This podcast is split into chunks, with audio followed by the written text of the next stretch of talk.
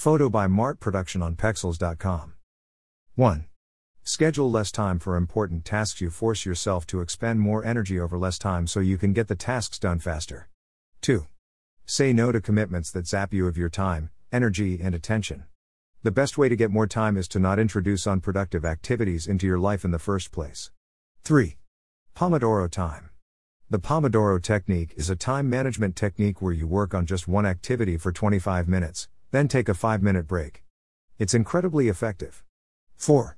Know what people are really saying when they say, "I don't have time for that." When someone says they don't have time for something, it's not a statement about their quantity of time, but how important a task is to them. 5. Exercise. Working out is the single best way to get more energy.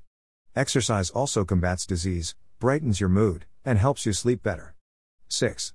Eat better. The worse you eat, the quicker you'll burn out, and the less energy you'll have to get stuff done. 7. Lower your expectations.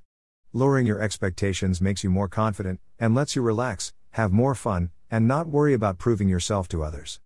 8. Instead of focusing on doing more things, focus on doing the right things. Find tasks that are aligned with what you care about, so you know why you want to accomplish the things you're doing. 9. Ask yourself for advice.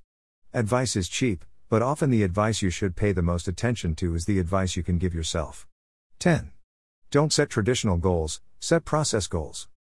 A process goal is what you will actually have to do to achieve a larger goal. 11. Anticipate obstacles to new habits. When you integrate new habits into your life, make sure you look out on the horizon for any obstacles or commitments that might get in the way of you forming new habits. 12. Keep distractions more than 20 seconds out of your reach. By keeping distractions more than 20 seconds away, you can keep an appropriate amount of temporal distance from an object for it to be less of a distraction. 13. Practice active listening.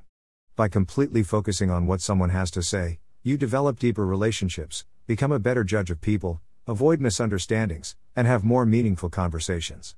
14. Always work with a specific purpose in mind. Intention behind your actions is like wood behind an arrow, and when you continually question the purpose of what you're doing, you can make sure your actions are aligned toward a purpose that's meaningful to you.